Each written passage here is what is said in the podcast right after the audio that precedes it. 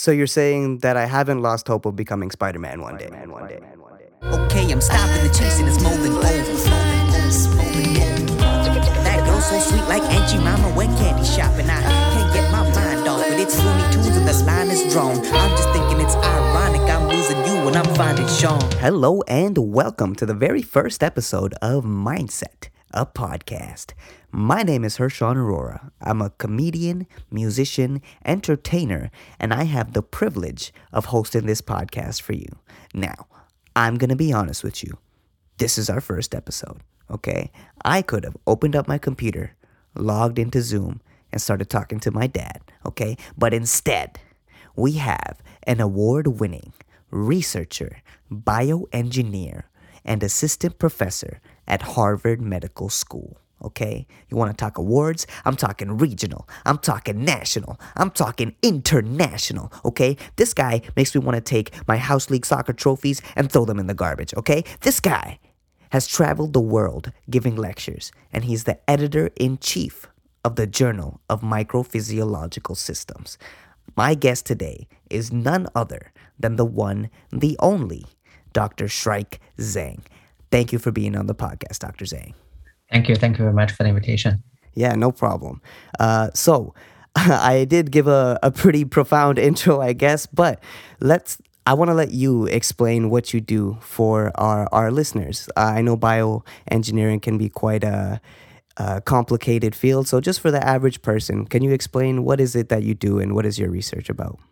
Yeah, so uh, so definitely, uh, yeah, it's a very broad area, and uh, uh, we have been working on a pretty specific uh, subfield of uh, of uh, uh, bioengineering, which is uh, we call biofabrication. Mm-hmm. So then, uh, what that means is uh, we are trying to develop different technologies uh, where we can use those to really uh, produce functional human tissues and organs outside of the human system to allow different uh, very uh, applications. For example, we can produce functional organs and tissues that can be eventually uh, placed back into human system to uh, replace those that are damaged or uh, diseased for regeneration purpose, but also uh, what we have been more doing uh, recently is uh, producing these uh, mimics of the human tissues and organs uh, that can be used for drug screening. And also, if you combine, for example, uh, cells or materials that are from different people,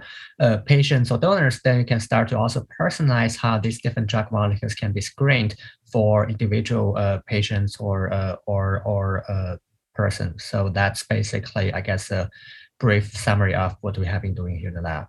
Oh, and that's that's fascinating. Uh, so you said biofabrication. So it sounds like you're creating tissues that you're then putting back into actual human beings.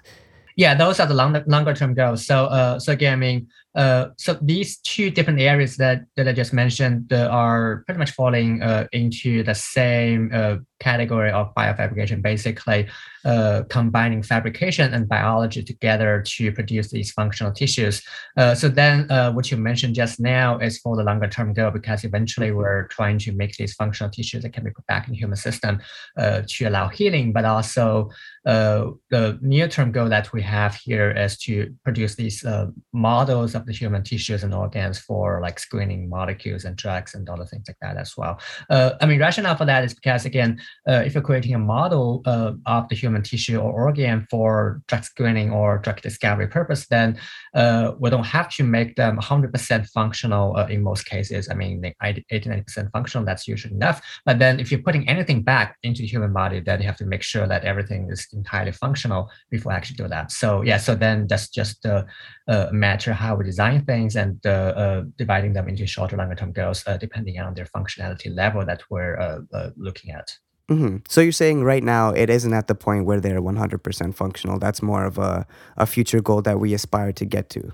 Yeah, I think also depends on the level of uh, complexity we're trying to engineer this tissue. I mean, certain tissues are a little simpler, uh, like skins and something like that. But then if you're looking at more complex tissues and organs like the liver, like the uh, kidney, for example, or, or heart, uh, then I mean they are very complicated in terms of structure, mm-hmm. in terms of function. So I mean, getting everything 100% functional uh, for those kind of uh, very complex organs, uh, I mean that's still something that uh, people are actively working on for sure. So I'm interested, like, how exactly do we go about making the like biofabrication? What does that involve? Is it involve 3D printing or is it like organ on a chip? I know I read about some of the stuff that you do, but I just want you to elaborate yeah. if you don't mind. Like, how exactly does that work? Yeah, yeah, definitely. So, yeah yes, very good question. So, uh, yeah, I mean, biofabrication. Uh, well, it's a very specific area of bioengineering, but uh, still it's uh, broad enough to include uh, many different types of technologies that are uh, uh, allowing fabricating tissues. So yeah, so basically you mentioned the 3D bioprinting. So that's actually something that we extensively work on right now. So what that means is that I guess everyone knows about, I mean, the paper printers that we have at home or office. So it's pretty much the same uh, principle over there. So uh, instead of printing these uh, inks that are, I mean, on the paper, uh, we are actually making bioinks, meaning that you have some biomaterials that are uh, benign enough or compatible enough to the cells.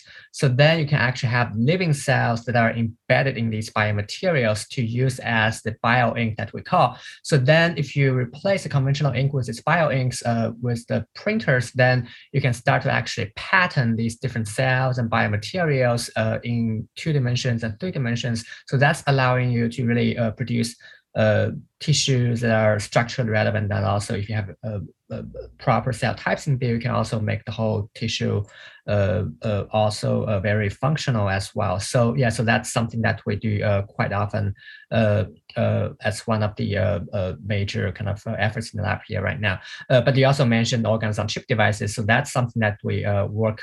additionally, quite extensively as well. So, so organ chip devices are basically those little chips.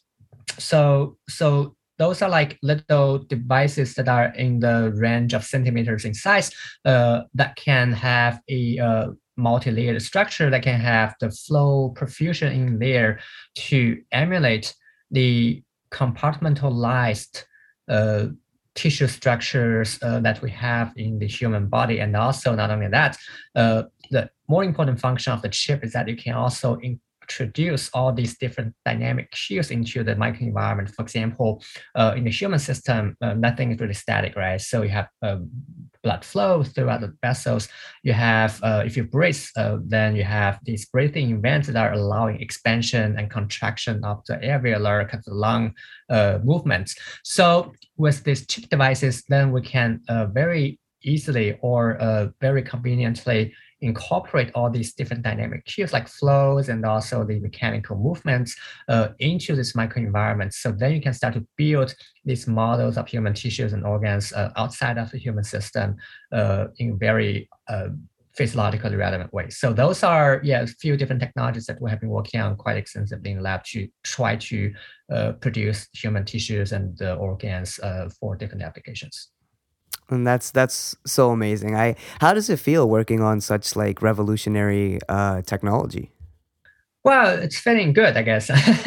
Well i mean uh, uh, i mean we are we are uh, bioengineering by training. So so basically we are uh, not only thinking about uh, well the different aspects. So we are quite extensive um, uh, engineering perspective for sure because we are designing all the devices like chip devices and also we're even building our own printers uh, to allow better uh, tissues to be to be fabricated. But also uh, things where um, also where there's bio side of things so we're also uh, working quite hard on uh, downstream applications as well basically building different tissue types organ types to allow for example healing of the tissues of the specific types or modeling of different tissues for uh, screening of different drugs and uh, that kind of application. So yeah, so I mean, uh, I think being able to really uh, develop technologies uh, to make them more robust, more functional, to eventually benefit, I mean, the human life. That's I think that's very, very,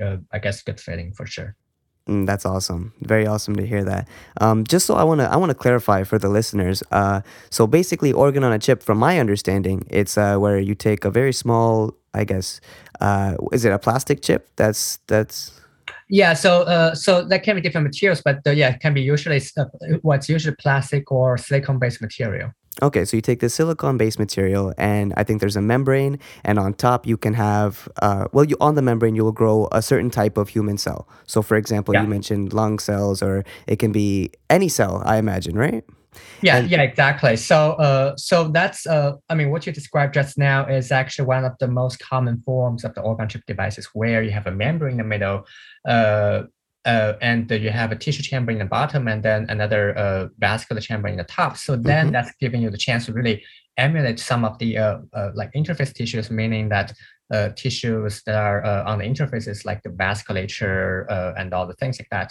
So then, uh, as you mentioned, I mean, you can have uh, cells on different portions of this membrane, and also potentially some other cells in different other different compartments. And then, again, as mentioned, it's very important that these chip devices are allowing the incorporation of the different dynamic shields because with a vascular compartment on top, you can potentially perfuse the blood or whatever other liquid uh, to uh, mimic the vascular flow on top. And then, uh, for example, in the bottom, you can then apply some sort of uh, mechanical uh, uh, emulations to allow, for example, cyclic stretching of this membrane. So then you can actually also recapitulate, uh, for example, the breathing event, or for example, if your heart beats, then uh, the vessels are being dilated and uh, constricted all the time. So then you can also mimic that kind of movements uh, outside human body. So those are giving you really good chance to uh, to exercise these cells uh, because in the conventional culture, cells are basically on a, a I mean static uh, surface. Then I mean the uh, well for some cells that, that's okay, but for other cell types or most of cell types, I mean the in vivo dynamics uh, within the human body that's being basically uh, lost uh, outside human system. So Mhm. with this kind of devices, then uh, you can build in all these dynamics in there to uh, really recapitulate a nice microenvironment that's uh, really physiological and uh, uh, sometimes pathologically relevant to the human system to allow building of these devices. That's that's so so fascinating. Basically, okay, I want to let me make an analogy to maybe help the listeners understand. Traditionally, when we do scientific experiments, it used to be on like cell lines in petri dishes, right?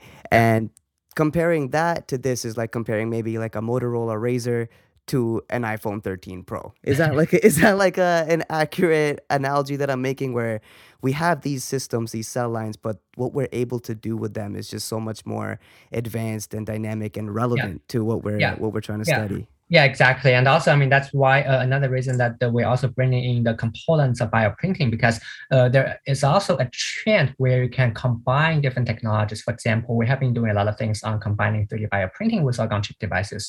Uh, then not only can you have these, uh, I mean, flows and everything in the chips, but also with bioprinting, you can start to really uh, produce three-dimensional volumetric tissues within the chip devices. So then it's really looking like human, I mean, organs and tissues.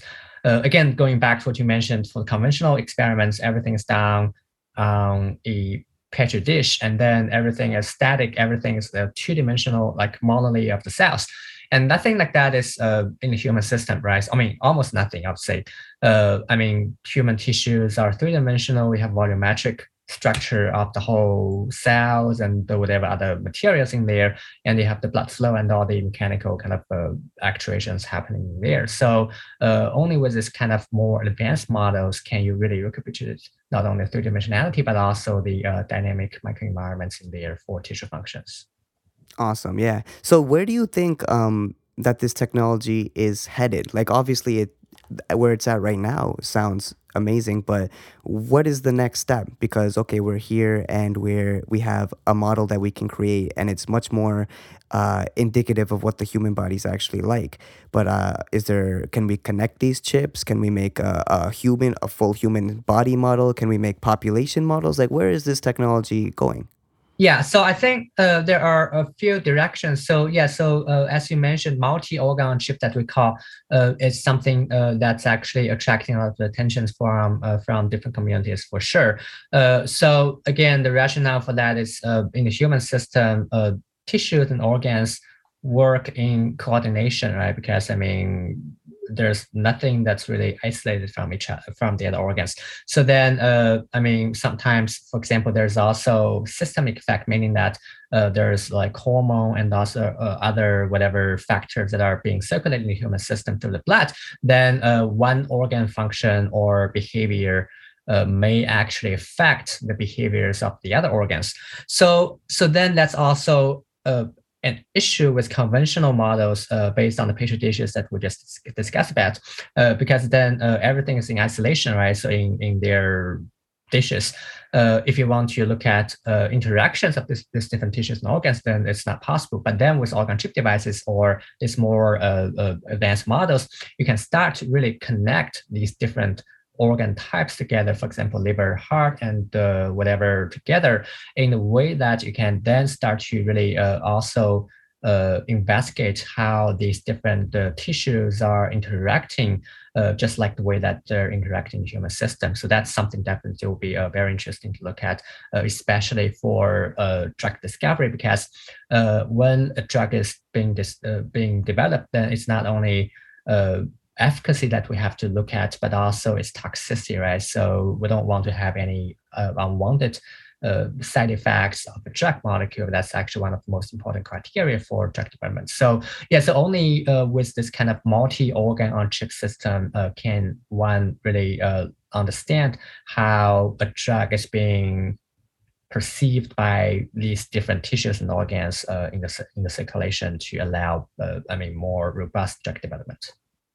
Awesome. So this is a really good, um, I guess, substitute for animal testing, right? Where we can test on this system of organs rather than test on, for example, like a mouse or something, right? That is that. Yeah. So uh, yeah. So definitely, I think I think uh, yeah, I wouldn't say that it's going to be complete replacement, uh, but uh, I think it's going to be a, a, a, a for sure it's going to be a very good substitute for some of the animal experiments, uh, if not all, right? So, uh, uh, I mean, uh, as we know, animals are being used for many years now, and uh, a lot of times they're, I mean, pretty nice tools. Uh, but then, I mean, of course, there are issues with uh, ethical kind of concerns, and also, uh, more importantly, I mean, there are also issues with animal models that are not translating properly to the human system. So I think, uh, I think the goal here is to really try to reduce as much as possible the animal experiments we can. We have to do. Uh, uh, and in certain cases, we can. I think we can say that eventually uh, these organ chip devices can replace the animal models uh, for certain applications. So this is where I'm interested because you said about toxicity. You mentioned um, that's a very important thing to measure when we're testing drugs. If you're using the organ on a chip network rather than an actual living mouse, for example, does toxicity present differently? Like, for example, you might see the mouse physically getting sick or whatever, but if it's just chips and separate organs that you're looking at, how does the toxicity present itself? Yeah, so I think this is uh, really dependent on different drug molecules. I mean, certain uh, drug molecules that are, uh, well, I think most cases uh, we actually uh, don't see a toxicity in the animals, but then when we translate to the humans, then toxicity actually comes up. Uh, but also in some other cases where people have tested drug molecules in uh, some animal models like dogs or whatever thing.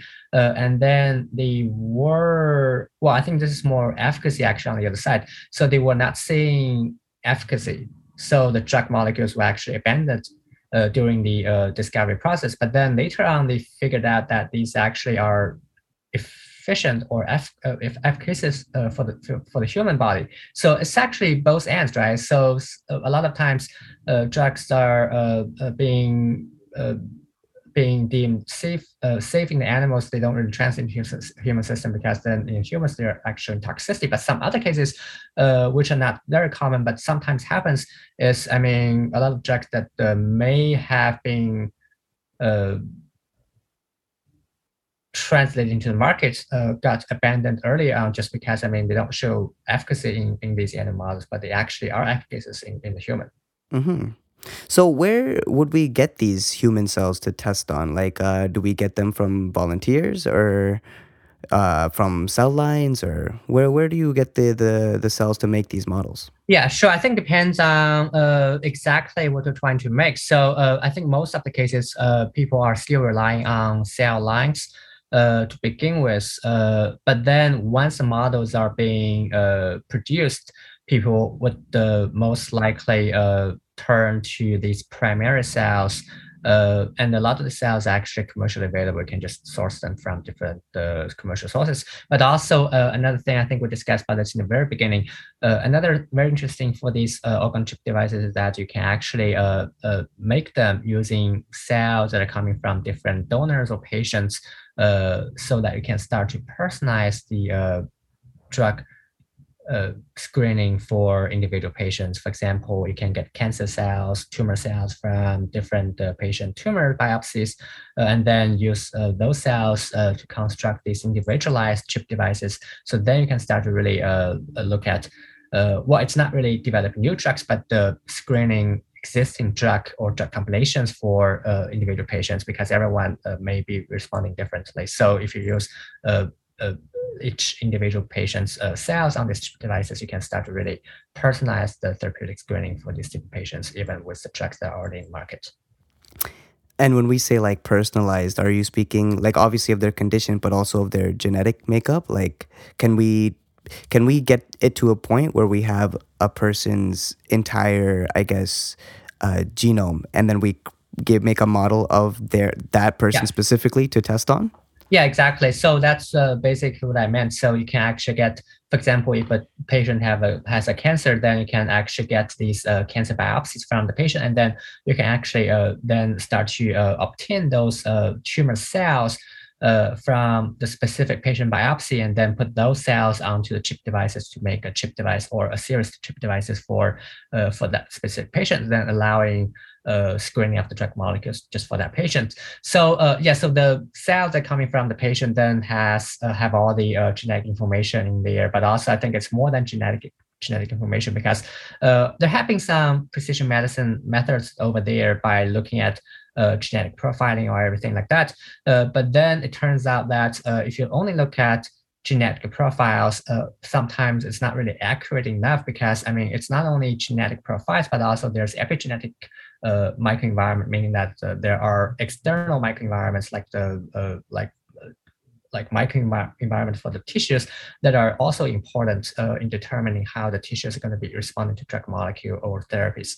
So then I think if you can actually make these uh, uh, like microsystems uh, outside human human body to uh, really recapitulate uh, what in vivo like a human uh, microenvironment is, then it's uh, encompassing not only genetic profiles but also the epigenetic profiles uh, within that human specific human kind of microenvironment to allow more accurate testing of the drugs in that sense. This all sounds so futuristic and just revolutionary. I do have to ask though, do you think that there are any like drawbacks to this method, or is there still anything that still needs to be optimized when it comes to using these newer methods? Yeah, sure, definitely. I mean, it's uh, yeah, I mean, I guess what we discussed about uh, just now. I mean, uh, I don't think everything uh, is right now uh, just ready, right? So it's more uh, a combination of what's being ready already, but also what's being uh, uh, wanted by the community. So, for example, the multi-organ on chip system, uh, certain formulations are already, uh, I mean, pretty uh, developed. But then, if you want to incorporate more organs in the same system, that can be tricky because, I mean, for in vitro, you have to uh, really choose the proper, let's say, cell culture medium and all the microenvironmental cues to allow uh, the combination of the multiple organs in the same uh, culture system, but also at the same time maintain their viability and function. So that's not a trivial job. So uh, yes, I think there are still uh, some technical barriers that are being addressed by the community, but uh, I think eventually it's, go, it's going to go there uh, and realize what we just been discussing about uh, for those functions. No, that's amazing. Thank you. Thank you for all the, the information on that topic. Um, so I want to switch gears now. Um, there's lots of like sci-fi movies and and television shows that have their own like depiction of biotechnology. How do you think these, I guess, fictional depictions compare to the reality of what bioengineering actually is? Uh, I think they are actually pretty good. I mean, especially for the recent, I guess, uh, science fictions. Uh, I guess I mean, yeah, definitely. I think there are a lot of the uh, investigations into the uh, into technologies before the movies are shot, but then or whatever. Uh, yeah, I think I think uh, I think those are uh, yeah, I mean, great wishes, and I do think that some of them are actually being gradually realized by by the by the technology. I mean, uh, if you look at the the technological developments in the past, uh, few couple decades especially right? So everything is developing so fast uh, recently. And uh, i think uh, the fields are rapidly moving uh, forward uh, to really i think realize some of the uh, things that are being envisioned earlier on that were thought to be almost impossible right like rockets and other things like spacex right so i mean everything's becoming a lot of the yeah i mean uh, things that, that that we wouldn't even think about like a decade ago so you're saying that I haven't lost hope of becoming Spider-Man one day? uh, yeah. Wow. Why not? Right. So I think I think that's uh, well, yeah. I mean, again, with the pace that we're at for uh, for all technological developments, I I I, I wouldn't think that's uh, impossible, right? So eventually, I think that's totally possible at some point. Hey, listen, you heard it here first. Mindset, a podcast. Spider Man can happen. Okay. that is, out of all the stuff that we've talked about, so interesting to me. I think that's going to be the biggest takeaway for the listeners is like, hey, don't, don't, don't lose faith on your dreams. uh, do you have a, a favorite, I guess, movie or TV show which relates to bioengineering or your field? Hmm. It's a good question. That's something. Uh, I, I don't know if you have time to watch movies or TVs. yeah, not too much, not too much. I mean, once in a while, but not too much. I mean, I I, I don't have anything uh, of my uh, of my mind right now. Uh, but I do think that uh, there are some interesting technologies that are being uh, being thought about, like the brain engineering sort of things. Uh, whether I don't know, I mean, I don't know if that's well ethically uh, good or not, but uh, I think uh, those kind of uh, uh, like chips in the brains and other things like that, controlling uh, things. Uh, would be something that's uh, very interesting. I mean, people are developing like neural uh, uh, neural machine interfaces like that to uh, of course i mean in the real life it's more not controlling i mean normal people but it's more really uh, controlling uh, or helping people that are paralyzed or that cannot be controlling themselves uh, by nature. So I think those kind of technologies are really being uh, uh, being very interesting for the future. Mm-hmm. And you just mentioned that like all these technologies are being made with the intention, obviously, to help people. But how do you navigate this industry where sometimes these technologies that are made for one reason can be used for another reason, potentially a bad reason? Yeah, sure. So yeah, I guess I mean that's something that I, I probably can't do really much about. But then I guess it's really uh, about uh, I mean there's a whole field of bioethics, right? So I mean people are developing or discussing all the time that uh, how to regulate uh, these uh, different technologies that are being developed so that they're being used in the right way, not something that are something that are not uh, in the right direction for sure. So yeah, but I mean, people are certainly aware of that, and uh, and uh, and I'm pretty sure that there are communities that are working hard on that to allow proper things to be done. So basically, if you do become Spider Man, beware, there will be villains as well. awesome. So uh, you're an assistant professor at Harvard Medical School. How did you like decide to pursue that position? How did that come about? Yeah. So uh, I mean. I, I, I basically did my training here at Harvard Med School as well. So uh, then, I mean, it's very nice environment as you uh, as you may imagine. I mean, you have all the great uh, uh, people and uh, great schools and uh, great resources here in, in the Boston area. So uh, so then uh, I mean I decided to stay around and uh, continue my research here. I mean, Boston is definitely one of the best places for uh, biotechnologies, uh, especially if you're working on those areas. Mm-hmm. And on your, I guess, journey to get to where you are, did you have any mentors that helped you helped you get to where you are? Yeah, definitely. I mean, it's uh, it's it's probably even not one mentor, but it's a group of mentors. I mean, also, uh, well, for example, I mean, uh, I was working in a lab uh, uh of uh, Dr. Ali Khademhosseini, who was uh, who, who is a pretty, uh, uh, uh, I mean, renowned bioengineer as well. And I mean, I learned a lot from there. And also, it's not it's not only him, but also we have a range of collaborators and and colleagues who are also very supportive and also being able to, I mean, guide me throughout the whole journey. I mean, it's it's again, it's not only one or two people, but it's a whole group of people that are mm-hmm. uh, really helpful over the years. Mm-hmm. So, as I'm sure you can attest to this, that having mentors is, I guess, integral to you know getting to where you want to go. Do you have any advice for someone who's looking for a mentor? Like, how should they go about looking for someone? What kind of things should they look for in their mentor?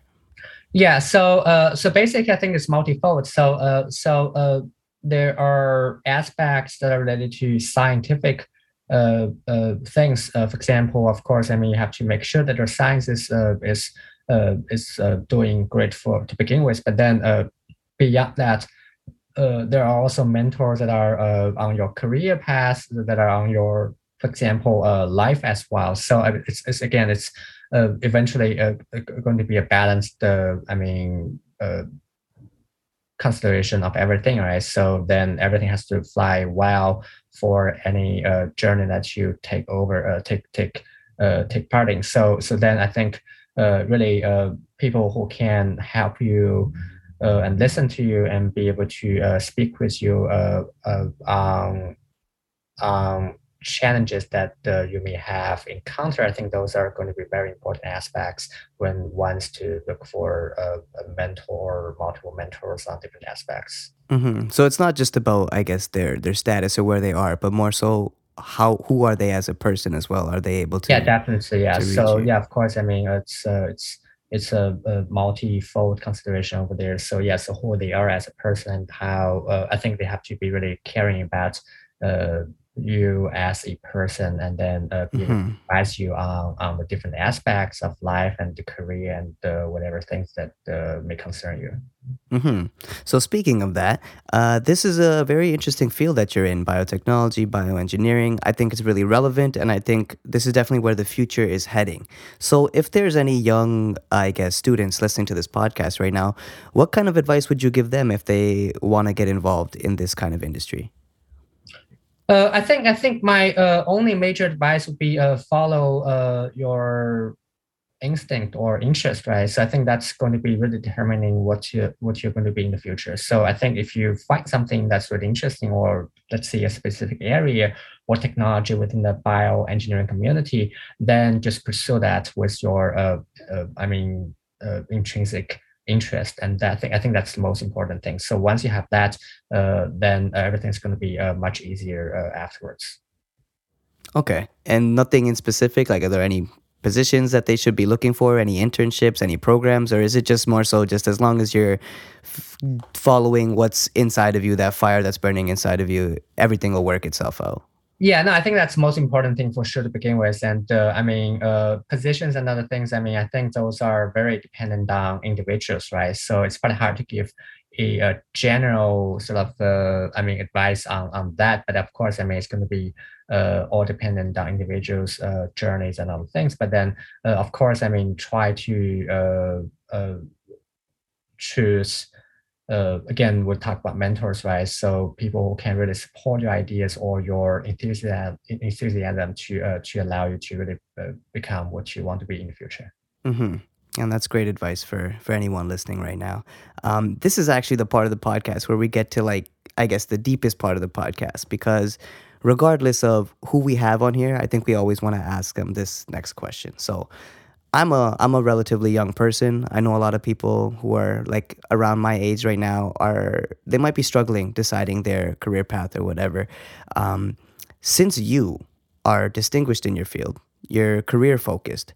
I want to ask you, what is your perspective on success? Like, is it defined by your accomplishments or your career, or do you think there's more to life than just those things that we as a society seem to put a lot of focus on? Yeah, so I think it's uh it's it's it's good and bad, right? So of course, I mean, uh, well, I think I think I, I think uh, yeah, I think what I'm trying to say is, I mean, uh, you wouldn't want to focus on uh um on the alignment alignment right so because i mean i think everything's natural because if you do your thing well enough then i mean those things are coming naturally along uh, you're getting recognized by the field and all things like that. So I wouldn't think that you should be starting with, uh, I mean, the goal of being famous or being known by by other people, right? So I think that's not going to be the uh, a major goal at least uh, for for being a scientist but uh, it's more if you're following your heart and do everything right and uh, properly and uh, exciting to the community and also uh, for the benefits of the entire uh, Uh, society then uh, i mean those accomplishments uh, naturally come in i think that's should be that should be basically what the one would be thinking about i guess when they're trying to enter the field hopefully that is a, an amazing answer. Thank you for that. And honestly, that's really what I was hoping you would say because I feel like, you know, a lot of young people, they have uh, the wrong idea of what they should be doing and why they should be doing things. So to hear you say that from your position really really makes uh, uh, it makes me personally feel better about my decisions and i hope it makes some of the listeners here uh, give them some more clarity on what they should be doing Awesome, man. Uh, I think this has been a great conversation. Uh, is there uh, anything else that we should wrap up on, or do you think we should land this podcast?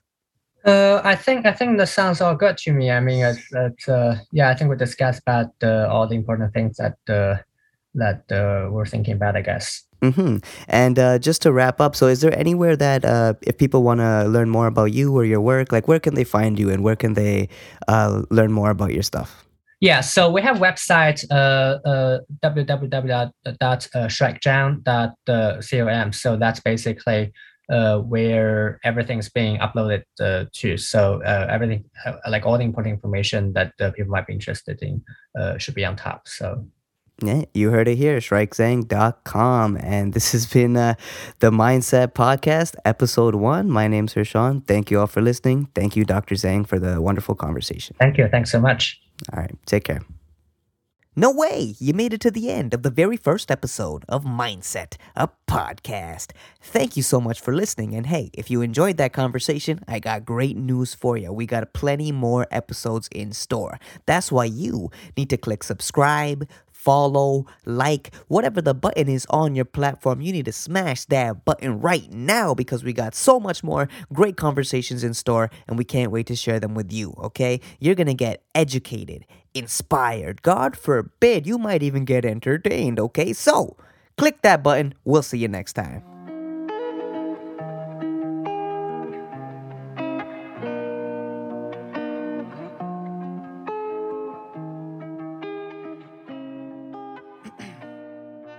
okay, I'm stopping the chasing, it's more than over.